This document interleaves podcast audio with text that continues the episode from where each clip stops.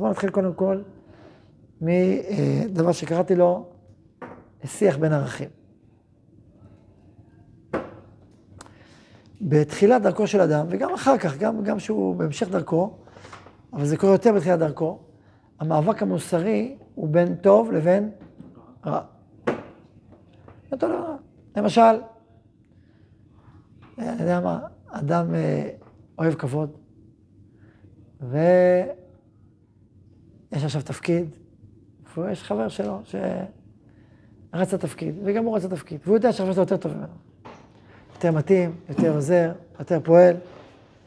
ולציבור עדיף שהחבר שלו יהיה שם בתפקיד. אבל הוא אומר, אוקיי, הציבור ציבור, אבל איפה הכבוד שלי? איפה האגו שלי?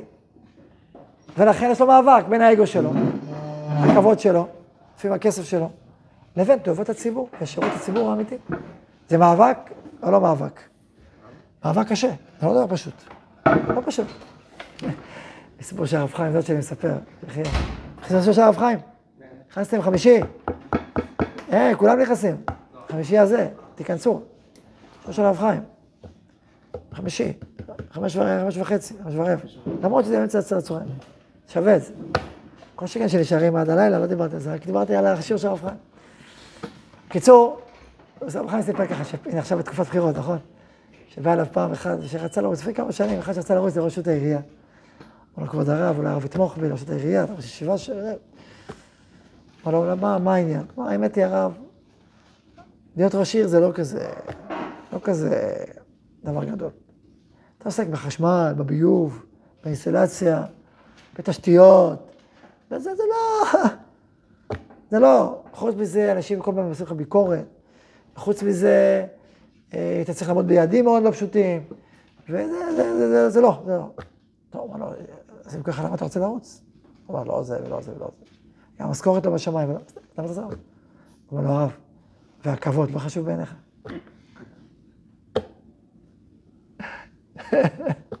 זה ככה הוא מספר. הוא עוד אמר, כן? אבל יש כאלה שלא אומרים, מדברים אה, שהוא בא לעבוד, אבל הוא באמת בא... עכשיו, מה קורה כשאתה מרגיש שזה? שעכשיו יש לו קונפליקט. מצד אחד הוא מרגיש שהגאווה והכבוד מושכים אותו, אתה יודע שזה לא טוב, הוא יודע שזה לא טוב. האם זה קל או קשה? מאבק גדול. זה מאבק ברמה הראשונה. מאבק גדול ברמה הראשונה, בין טוב לרע. שאתה יודע שזה לא טוב. זה ברור. כאשר אדם מתפתח יותר, כשאדם מתפתח יותר, אז המאבק הופך להיות מבין טוב לרע, בין טוב לטוב, טוב יותר. זה כבר, זה הרבה יותר מורכב, זה הרבה יותר קשה. כי יש עוד ערכים נוספים פה באזור. זה לא רק ערך אחד בלבד. בואו ניתן דוגמה. אנחנו תקופת בחירות, ניתן דוגמה בבחירות. נניח שאתם קבוצה, בדיוק עכשיו, הנה דילמה של אחד הגרעינים שלנו ב, בעיר מסוימת, האם לתמוך בקבוצה פוליטית? האם אנחנו כקבוצה ערכית, תורנית, או אתה אפילו באופן אישי, האם להגיד אני תומך בקבוצה פלונית לבחירות? כן או לא?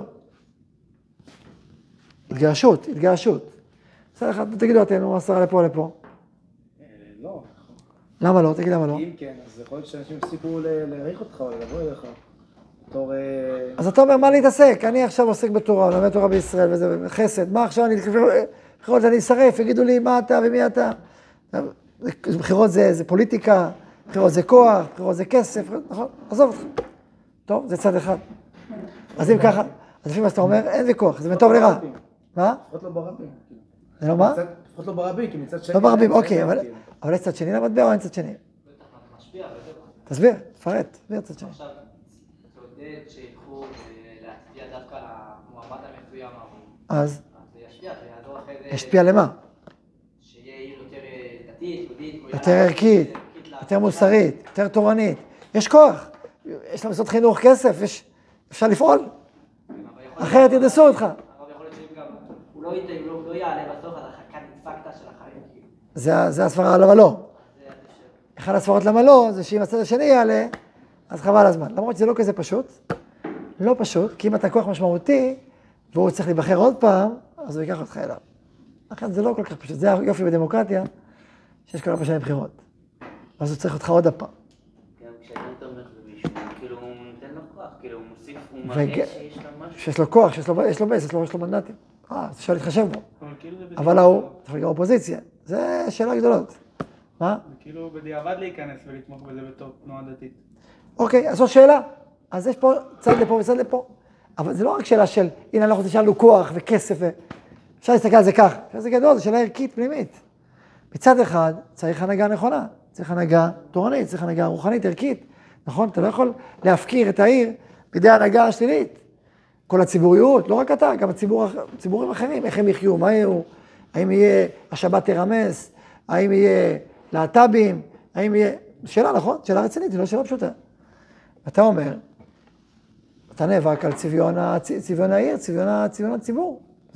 מצד שני אתה אומר, לא בטוח שזה טוב, כי אז ישייכו את עולם הרוח למשהו הפוליטי. ויגידו, אה, אתה רוצה כסף, אתה רוצה כוח, אתה רוצה כבוד. ואז תאבד את הכוח שלך להשפיע, נכון? זו שאלה גדולה. אם תשימו לב, תראו שיש השלכות שונות. חב"ד למשל, הרבי, זכר צדיק לברכה, הכריע לא להתערב. א-פוליטי. הרב עובדיה, הכריע כן להתערב. ובנה תנועה פוליטית שלמה, שהמגמה היסודית שלה מגמה רוחנית, אפילו לא חברתית. חברתית זה הצטרף, אבל גם חברתית, אבל בעיקר רוחנית. הוא אמר ש"ס הוקמה כדי לקרב את עם ישראל לתורה. עכשיו, האם היא קרבה? במובנים רבים הרבה כן, אבל גם לא. היא גם הרחיקה וגם קרבה. גם וגם. גם וגם. זה דילמה. היא לא, זו דילמה לא פשוטה. ובכל צד, עכשיו למה אני אומר? קחו את הדילמה הזאת, לפעמים בהשקפה ראשונה נראה לך שהדילמה שלך היא דילמה של טוב ורע. ואז אתה אומר, עזוב פוליטיקה, עזוב, מה אתה רוצה? אתה מתעמק, אתה אומר, לא, זה לא רק פוליטיקה, יש פה גם דברים נכונים. יש פה גם דברים, דברי אמת, יש פה גם ערכים. זה לא כזה פשוט להגיד לא. יש פה שאלות, נכון? ואז מה קורה? אתה פתאום קולט שהמאבק הוא, הוא בין ערך לערך. מה, מה הערך היותר נכון בסיטואציה הזאת? זה כבר סיפור אחר, זה לא סיפור פשוט, אתה לא יכול לנפנף את זה ככה. טוב, זה רע, תשחרר. אם אתה צדיק, תעשה ככה. רגע, לא פשוט. יכול להיות שגם צדיק יעשה אחרת. או כך או כך. לא יודע, שאלה רצינית, שאלה עמוקה. דוגמה אחרת, משפחתית נגיד. נניח שאתה כבר שהיית בשיעור ב', חלמת, כבר להתחתן, להקים משפחה, מה לעשות שצריך לחכות את שיעור ג', חיכית את שיעור ג', כזה בדחק, ככה סוף שיעור ג', וכבר ניסן, כבר אתה יוצא, והנה, כבר קיבלת סייעתא דשמיא בזכות שהמתנת, ו...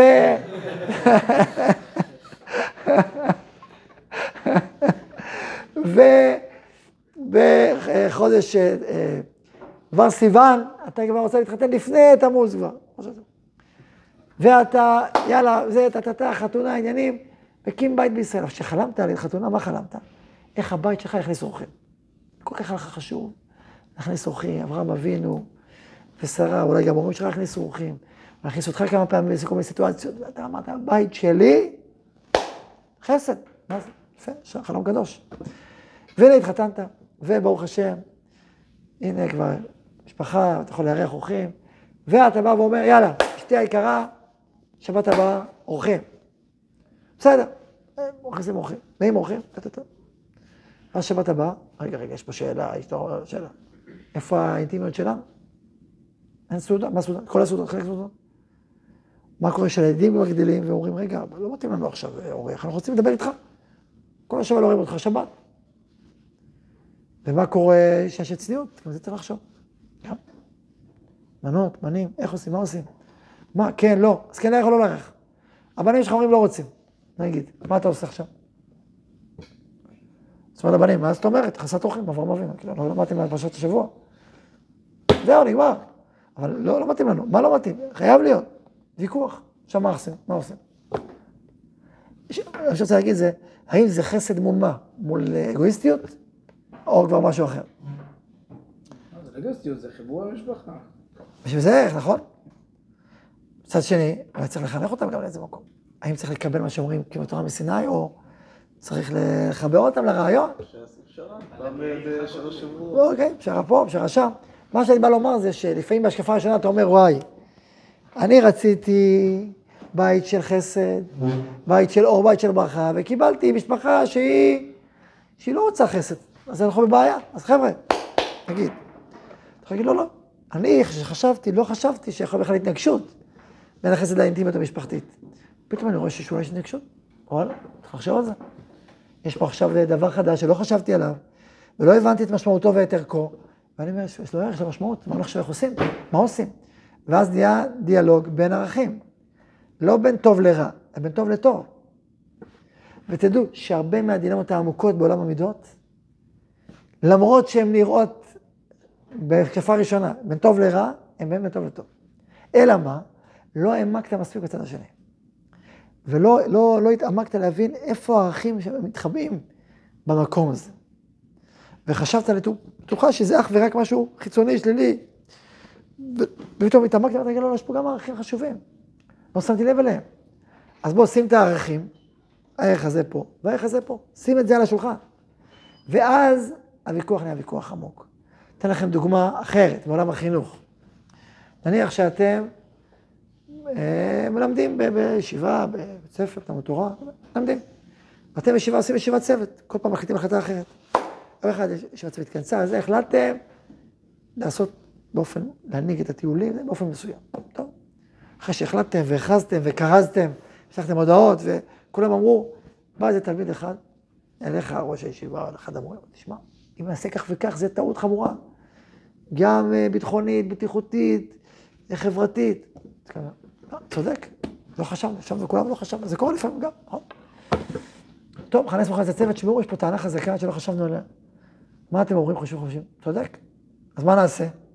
כבר הכרזנו, כבר אמרנו. אמרתם, אמרתם. יש זה דבר נכון, דבר נכון. טוב, אנחנו שמענו דברי אמת ותמיד פלוני, ולכן אנחנו משנים את ההנהגה, וכמו שאמר הוא, ככה עושים. טוב, עובר שבוע, בא עוד אחד. אפ, אפ, אפ, אפ. עשינו מה שעשינו, תראה מה קרה שם, מה קרה פה, מה קרה פה, מה קרה פה. הוא סברה טובה, אבל יש פה סברות אחרות לגמרי. חושב, לא, חשבנו על זה. מה קורה? עושים את הישיבת צוות, עוד סברה, סברה, דנים, דנים, דנים, תשמע, גם שאני צודק. מה נעשה עכשיו? נחליף עוד פעם? מה אתם אומרים? בא אחד אומר, מה פתאום השתגעתם להחליף כל יומיים?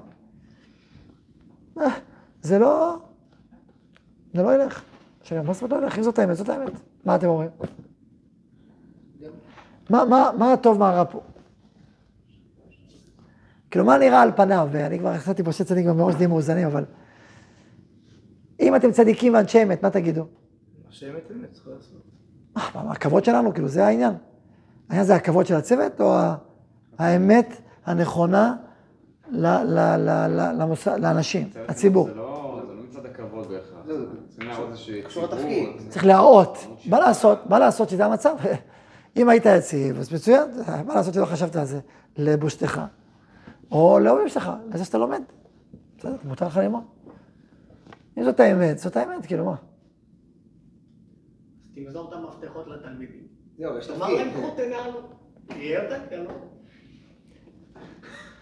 לא, לא הבנתי מה אמרת עכשיו. לא, לא, לא. לא, לא, לא הבנתי מה אמרת עכשיו. זה מה שאני אומר. זה לא שאפשר על הבבא, כל אחד יביא את העמדה שלו, טוב. אז איזה, יפה, אז, אתה, תגיד לצוות שלך, לרבים שלך, הם לא מחפשי אמת, הם מחפשי שליטה, שמישהו ינהיג פה את האירוע. לא, תדעו לכם, זה לא אמיתי, רק מישהו צריך להנהיג פה, אז זהו.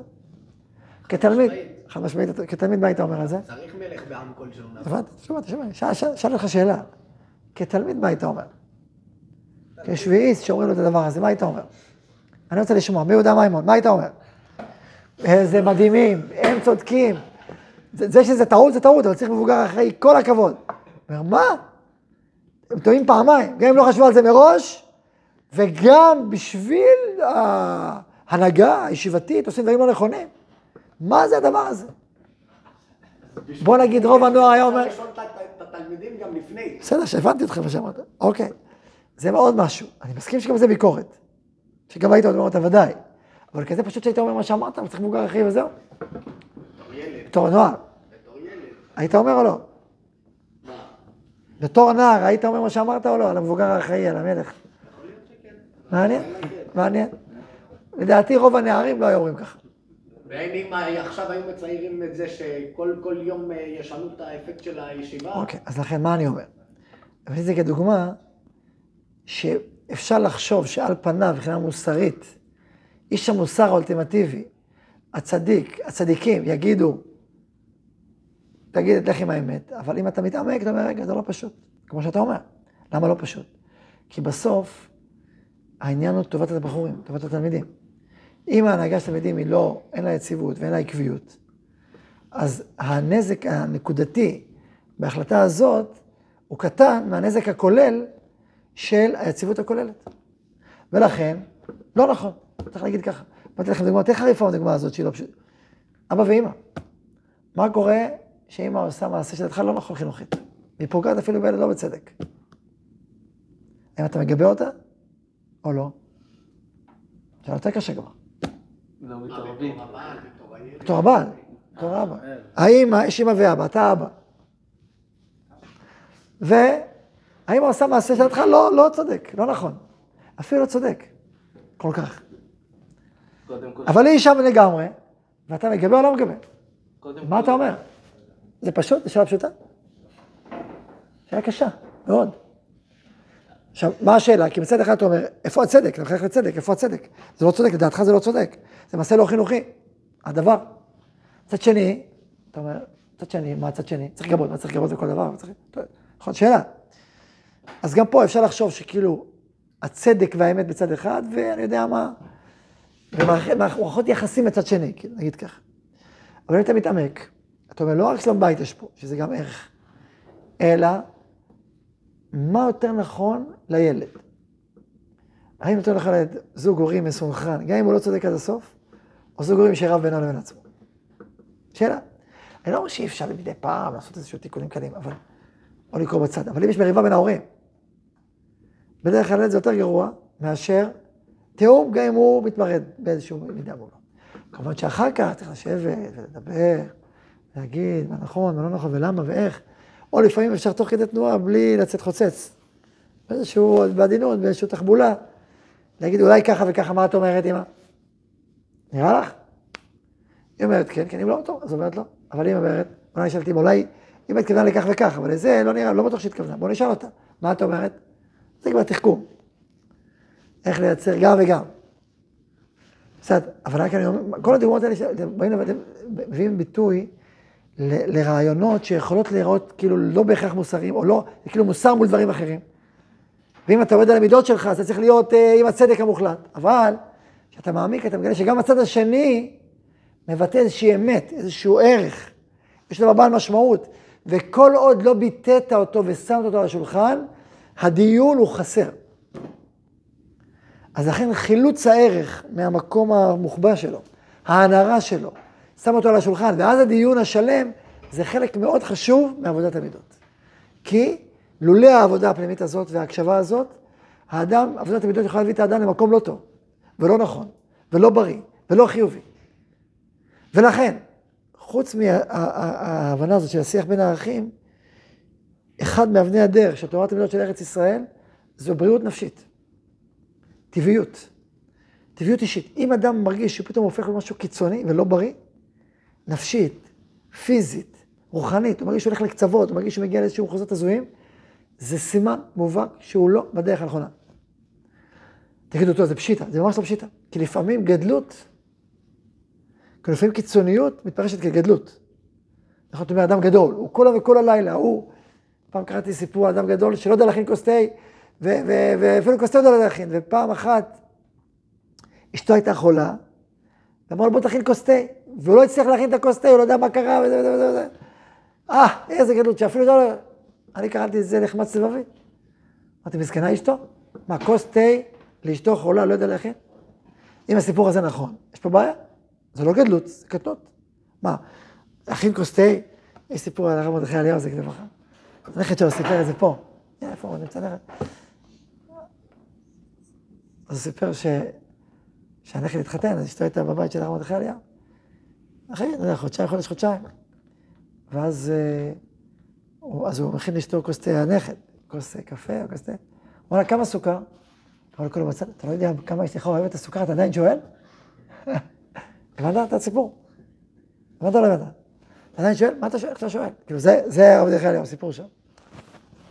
שאני לא אומר, אם יכול להיות הזה לא נכון, ואם הסיפור הזה נכון, יכול להיות שאנשים כל כך גדולים וכל כך... שהם כאילו, בסדר, אז מקבלים את זה גם כן. אבל להפוך חיסרון ליתרון, זה, זה בעיה. אתם מבינים מה אני אומר? לכן הרבה פעמים עבודת מידות או גדלות באופן, שמפרשת באופן לא נכון, כאילו זו מין הקצנה מאוד מאוד גדולה, ולא בריאה, לפעמים מפארים אותה כגדלות. עכשיו, זה לא פשוט מה שאני אומר, כי באמת לפעמים אנשים גדולים מאוד, הם באמת קיצוניים. הוא גיבור, גיבור ישראל, אז הוא, הוא גיבור, הוא, הוא, הוא לא אדם רגיל. אז צריך גם אישה כזאת, כזאת, שהיא מתאימה ל... ל, ל או, או, או, או, והוא גם צריך איזונים אחרים לאישיות שלו. לכן, אל תוסיף ואל תגרע. אתה מוסיף משהו, אתה גורם משהו אחר. ואם אתה מוסיף, אתה תמצא, אתה צריך לדעת את זה. אתה מוסיף מאוד מאוד באיזשהו צד, תבדוק איפה אתה גורע. ותן מענה. לכן אם המענה מתאים, מצוין. אם הוא לא, אז תתן מענה אחר. אז הוא הולך עם אשתו כל אה, חודש, יומיים לחופש, בסדר? הוא נמצא מעט מאוד בבית, אבל כשהוא מגיע, יומיים יצא לחופש. דוגמה, כל מיני. אז אתה מפריע גדלות, אתה תראה את הצד השני. לכן צריך לשים לב היטב, למה צריך בריאות? בריאות ואיזון פנימי. כי ברגע שזה מוקצן וחסר איזון, זה מייצר מערכת לא טובה. שלטווח ארוך קורסת. לטווח קצר היא כאילו וואו, לטווח ארוך היא קורסת לתוך עצמה. עכשיו, יש אנשים גדולים שבאמת הולכים בעוצמות, ומצליחים לחיות בעוצמות, אנשים גדולים באמת, אבל צריך לשים לב מה גדול, מה מתאים לו, מה לא מתאים לו, וגם איך הוא מפצה על החיסרון הזה, ש, ש, שקיים פה. שים לב, זה היטב, זה לא דבר פשוט. לא תמיד זה נראה על פניו. הרבה פעמים גם בשיטות חינוך של ציבור, רואה ציבור שמחמיר מאוד מאוד בלימוד תורה, נגיד. והלימוד תורה היא כל כולו. מצד שני, הוא נותן דירות לחתן. רגע, אז לימוד תורה, כזה חשוב ללימוד תורה, אז למה אתה כחתן צריך דירה? תלמד בלי דירה. לא, צריך דירה, כי... אוקיי, אז יש פה איזה איזון. מצד אחד, אמירה מאוד מאוד רוחנית, מצד שני, אמירה מאוד מאוד פיזית, מאוד עולם הזה. נכון? יש הרבה דברים, אתה מסתכל על ציבור, אומר אני רק מחמיר, אין דבר כזה. דבר כזה ציבור, אדם שהוא רק מחמיר, אין. כי לכל חומרה יש כולה בצד שני. רק צריך לדעת איפה היא נמצאת, איפה היא חונה, ומה המשמעות של הכולה הזאת. מבינים אתם מה שאני אומר? זה עניין עמוק להבין אותנו נכון. כי כשאתה מסתכל בספרים, או על ציבור אחר, או על זה, וואו וואו, הכל טוב. ואתה מנסה להגשים, לחכות אותו ולהגשים את זה, פתאום נתקל באלף ואחת בעיות שלא חשבת עליהן. רגע, זה לא כתוב בספר הבעיות האלה. הצדיק הכל היה מושלם. היה נראה הכל טוב, הכל מאה אחוז, ופתאום אתה מגיע להיות, להיות כזה, פתאום אתה נתקל באחת בעיות, רגע, איפה הבעיות האלה היו? בספרי צדיקים פלסטיים, שטחיים, שלא מביאים מורכבות ולא מביאים תמונה שלמה, אפשר ליפול בקלי קלות למקום הזה. אבל מה קרה? הם לא מביאים תמונה שלמה. ואז זה כאילו חצי תמונה. ואז אתה בתמימות, לכן צריך לדעת שכאשר יש יתרון מאוד גדול, אוקיי, תשאר מה קורה מסביב. אה, הוא למד כל היום מהבוקר עד אשתו עבדה? אז איך הוא יתפרנס? שאלה, נכון? שהיה צריך לשאול אותה. לא כתוב בספר איך. הוא למד כל הבוקר, אוקיי, מישהו פרנס, מי? אז אשתו, מה איך אשתו פרנסה? אה, זה בחנות. רגע, זה צנוע שאישה תעבוד בחנות? וכל היום תעבוד עם קונים ולקוחות וגברים ונשים, וזה נשי, זה צנוע, זה כך צריך לחיות. זה מחיר. מספר אחד מגדולי ישראל, שאיתו רק עבדה בחנות בחוץ לארץ, היא הסתובבה בין הכפרים עם הערלים כדי לגבות את חובה. אז בעלה היה נוסע איתה. בסדר? אוקיי, בעלה נוסע איתה, אבל יש לה משא ומתן, תשלם עם גויים. זה, זה, זה דבר כזה לכתחילאי? שואל אתכם. זה מחיר? כן. אוקיי, שימור מחיר. אז תגיד שיש מחיר, תשלם אותו. אבל אל תצייר את זה שאין מחיר, אין מחיר. הוא רק למד כל היום, התפרנס משמיים, וזהו. וככה נגמר הסיפור. לא, אשתו עבדה, עבדה קשה, היא הסכימה, היא בחרה בזה, היה בשביל השליחות מדהימה, מצוין. אבל היה מחיר של צניעות של אשתו בשביל התורה של בעלה. אוקיי, בואו נשים את זה על השולחן. זה מה שאני אומר. שימו לב שיש פה דיאלוג, ויש הכרעה על איזשהו צד, אפשר להבין, כלומר, יש לי הכרעה. אבל יש מחיר, ומשלמים אותו. משלמים אותו, אבל מבינים שהוא קיים. ולא מציירים אוטופיה לא קיימת. לכן בשיח בין ערכים, במידות, אתה צריך לדעת, אני הולך עם צד מסוים, ואני משלם מחיר מסוים אחר, בסדר. אם אתה איש חסד מדהים, ועוזר לכולם, מתי אתה לומד? מתי אתה גדל? שאלה, נכון? שאלה. ואם אתה לא עונה, לא, אני גם לומד. אוקיי, אז אומר לא. אבל לא נעים, כן, למה אתה לא? חייב. אתם מבינים מה שאני אומר?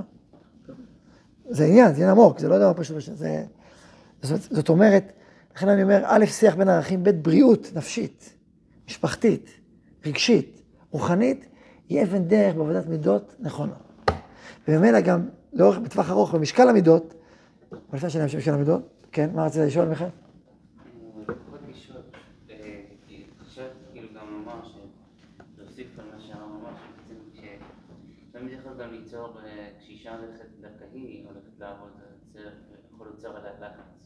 כן, נכון, ברור. שהיא אחידה פרנסה, ברור. אבל לפעמים, אם- היא בוחרת, בוחרת, בסדר גמור, אני לא אומר, ממנו כולם כמעט עובדות. איך, כמה, ומה בדיוק, ומה עושים, בסדר, צריך לבחור. רק אני, אני לא אומר עכשיו מה נכון, אני רק אמרתי, שצריך לשים לב לכל יתרון בחיסרון שבא מצידו, ולכן גם עבודת מידות, עבודה רוחנית, לשים לב לדברים האלה, ולא לחשוב שהכל כזה רק שחור לבן פשוט. כאילו זה בדרגות הראשונות, אבל אחרי זה מתפתחים, המערכת נהיית הרבה יותר עדינה ורבת פנים, ודורשת יותר העמקה. לפעמים צריך שעות הלכתיות. מה ההלכה אומרת? האם מותר לפתוח תלמוד תורה לתלמוד תורה קיים? אם זה בלאגן, זה תקינה ושלב ותחרות, מותר או אסור? זה, באמת זה שעות הלכתיות לא פשוטות, בהמון מרחבים. מה ההלכה אומרת אגב? מותר, מצווה. למה, איך יכול להיות? קנאת צוות הרבה חוכמה. זאת אומרת, התורה, היהדות באה ואומרת, ההלכה אומרת, אנחנו משתמשים בקפיטליזם, בתחרות, כולל, הבעיות, כדי להשביח את החינוך. זו אמירה לא פשוטה. משלמים מחיר בשביל זה. אז אם אומרים שמסיק פשקוויל ויגיד, איזה אתה גזלת את הפרנסה שלה, הרסת, הוא לא צודק. זו דוגמה שהחזון איש מביא בספר של האמונה והביטחון, על זה שצריך ללמוד חושן משפט. כי המוסר הוא, מבוסס על ההלכה. לכן הרבה במשלות מורכבות צריך לשאול פוסק, או בדין. כי יש בזה המון צדדים, ממוניים ורגשיים ונפשיים ושכם. וצריך לפרוס את היריעה, בשעות גדולות יש שם הרבה חלקים, לא חלק אחד. וצריך לדעת ולהתאמן בזה, לפרוס את היריעה. המוסרית והמעשית וההלכתית. וצריך להתפוסק גדול ולשאול אותו, תשמע, כך וכך היה, כך וככה, מה ההלכה אומרת, ומה המוסר, מה החסידות, מה על צדק לכבוד שמיים, מה האדם. עולמות שלמים. זאת אומרת, היושר אומר ככה, אבל מה זה, נהיה פראייר? אז תגידו, מה, זה שטויות, זה לא מידה. לא, זה מידה, כי אם אדם פועל, מתנהל באופן כלכלי, שבסוף תמיד הוא מפסיד, אז איך הוא מרגיש, ואיך אשתו מרגישה, ואיך אשתו מרגישים? שצדיק הוא פראייר. הבריאות הנפשית מסכימה לזה? האמת, אני מסכימה לזה? לא מסכימה לזה. אז יש פה בעיה, בוא נפתור אותה. מה עושים? מה עושים שהצדיק לא יהיה פראייר? הלכתית, מוסרית. עכשיו, אם ההלכה אומרת, אין מה לה... אז זה לא פראייר. לא נקרא פראייר, זה ההלכה, זה מה שהתורה אומרת, זה האמונה שלך. אתה מאמין באלוקים, תעשה את זה. אבל צריך לזהות שאכן זה כך. לכן צריך לשאול הרבה שאלות ולברר הרבה בירורים. זה צריך זמן. לכן אני אומר, עבודת מידות, כשהיא מתפתחת, אתה מכיר משפחות, זה מתפתח וזה, היא הופכת להיות משהו מאוד מאוד משוכלל. שדורש, דורש אה, עומק, פריסת יריעה, זיהוי, זיהוי המקומות הצמיחה והגדילה. ואז אדם גדל, אבל הוא גדל כל הזמן. הוא, הוא איש קודש בעולם. באמת, הוא באמת צדיק אמיתי. לא כמו שנראה תמיד על פניו. ולכן, ש, ולכן גם לטווח ארוך, אתה רואה אותו ממשיך להתפתח בעולם המוסרי ולא נעצר. כי כאשר משהו לא מאוזן, לטווח ארוך, זה מה שכותב עשה לשערים, משקל החסידות. יש לו פרק שלם שעוסק במשקל החסידות ואומר שהרבה דברים רעים נראים על פניהם טובים. אדם לוקח את זה, אבל בסוף, והרבה דברים שנראים לא טובים, הם באמת טובים. אם תסתכל לטווח ארוך, תראה הם טובים ותעשה אותם. תעשה אותם. למשל אומרים לך, בוא אתה עכשיו תהיה, תתנדב באיזה משהו. תתנדב, מה שזה, תהיה מדהים, אוקיי, אז אם אתה מתנדב קצת, פה, שם, בגילים צעירים, בסדר. אבל אני גם בגיל מבוגר, בדי רוב היום, אז יכול להתפרנס. אז הוא אומר, לא, אני מוכן, אם יש משכורת. מה המשכורת? מה, אתה רוצה כסף? איזה מין בן אדם אתה, חומרני? לא. אני מבין את המקום שבו אני נמצא. ואני, יש לי נשמה וגם גוף. רוצה לחבר נשמה וגוף. ואני יודע שאם אני צריך להתמסר לעשייה הזאת, אם אתה רוצה עשייה של 10 אחוז, 15 אחוז, אני מוכן להתנדב. אבל אם אתה רוצה להתמסר ברמה, בעוצמה, צריך משכורת משמעותית, שאיתה אני יכול לעבוד, אחרת אני לא יכול לעבוד. לא רק משכורת, אני צריך גם סמכות. אני צריך סמכות, אם יש סמכות, איך אני אעשה? מה, אני אגיד לכולם, תעשו? זה לא יעשה כלום, אני רוצה סמכויות. אז דרישה לכסף וסמכויות יכולה להיות מקום נמוך, או מקום גבוה ואמיתי. תלוי איך מסתכלים על זה, תלוי מה באמת מעניין אותך. עכשיו, יכול להיות שאדם יגיד גם הפוך, הוא יגיד, אני רוצה כסף, אני רוצה ערכים, שזה כסף, זה לא נכון. אתה צריך להיות נקי עם עצמו, כמה כסף אתה צריך באמת? גם, מה הסמכות שאתה צריך בשביל התפקיד? אתה עושה בשביל התפקיד, או בשביל סתם להתרברב? אז, אז בוא תגבש, מה אתה בשביל התפקיד? בוא תבנה את זה, תגיד, זה מה שאני צריך בשביל התפקיד. זה הכסף שאני צריך בשביל העניין, אוקיי. ואז, ואז גם מישהו יגיד לך, מה זה, אתה חמדן, אתה לא חמדן. זה הפוך, עבודת מידות שלך זה לבקש את זה. ולשים את זה על השולחן, ולהגיד, אני צריך את הכלי הזה כדי להגשים את הערך שבשבילו אני באתי לפה. זאת, הפוך, זה העבודה, העבודה היא הפוכה, הפוכה לגמרי. אתם מבינים? זה עניין, זה עולם. עולם. טוב, עוד שאלה אחרונה. אין שאלות. הכל ברור. טוב, אז עכשיו למדנו, כן, אה, מתי בוחרים? ממש מתי. איך בוחרים? אוקיי, זו שאלה גדולה מאוד. קודם כל מתפתחים, הזמן מתפתחים, לומדים, לעומק על המידות ועל המוסר, אתה לומד לעומק על עצמך. מי אתה ומה, תכיר את החולשות שלך. אתה יודע איפה אתה צריך לעשות. אתה שואל שאלות הלכתיות הרבה פעמים, שואל שאלות הלכתיות. אתה מתייעץ עם חבר טוב, או עם אשתך, או עם רבך. עשה לך רב, תן לך חבר, תתעמק בסוגיה, תצמח, תזהה. אחד, אחד הכלים הכי משמעותיים בנושאים הזה, תזהה איפה קשה לך ולמה. איפה זה תופס אותך? איפה? למה אתה... זה מה שדיברנו מתוך, מתוך ניסיון, פעם הקודמת. הניסיון, מתי אדם פתאום זועק שיש לו ניסיון? שמשהו תופס אותו חזק. טאק. תופס אותך חזק? יש פה חומר לעבוד. זה כאילו, יש כותרת, ניסיון. יש פה סולם, טיק טיק טיק, עם עולם המחשבים, הייתי שם פה סולם, הייתי עושה משחק מחשב, טיק סולם, איך תעשה את זה? אגב, יש לי חלום כזה. לעשות משחקים אינטראקטיביים של מידות. אתה נכנס לילדים או למבוגרים, תתחיל לעבור תהליך כמו אודיטוריום, יאללה. סיטואציה, מה אתה עושה בסיטואציה? א', טוב, ב', ג', תקבל תגובות. כן, לא.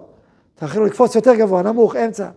וכל פעם אתה מתפתח עוד ועוד דרך ההכרעות המוסריות, הנפשיות, הפנימיות שלך, לומד דברים, יוצא בסוף, אחרי, אחרי שלוש שעות, עם גם ליכוד, גם התפתחות, גם עם מסרים, גם עם עקרונות. לא? אם נכנס לשאלות, אתה יוצא, אדם יותר מפותח. כדאי או לא כדאי? להשקיע או לא להשקיע?